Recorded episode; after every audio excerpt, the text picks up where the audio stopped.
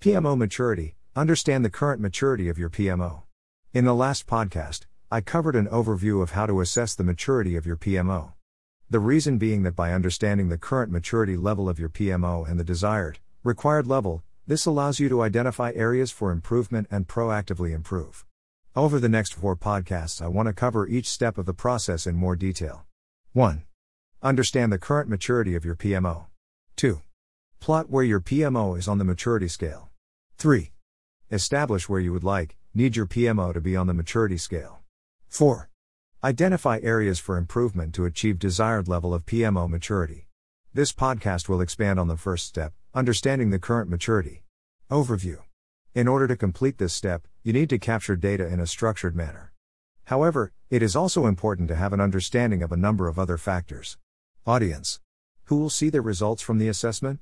Is the driver internal to the PMO or to yourself so as to understand where you can make improvements? Are the drivers coming from outside the PMO? Perhaps from senior management? If so, what is the driver? Are there concerns with the current level of service, real or perceived, or is it genuinely that management are looking to improve, expand the contribution from the PMO?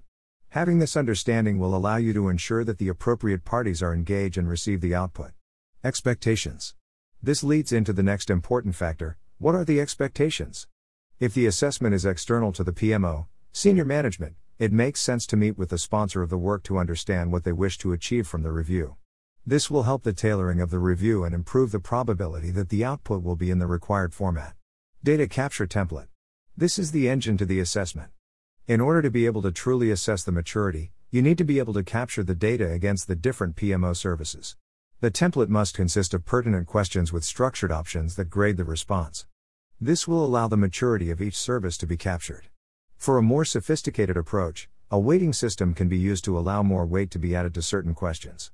It is important not to over engineer the process. Do not ask more questions than you need to.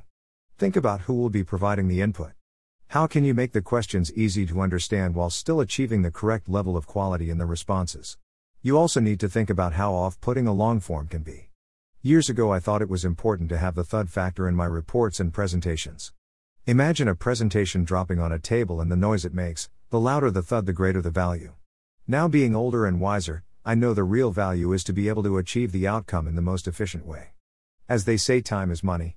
Plus, on a more important point, making a process efficient respects the time of those people who will be involved.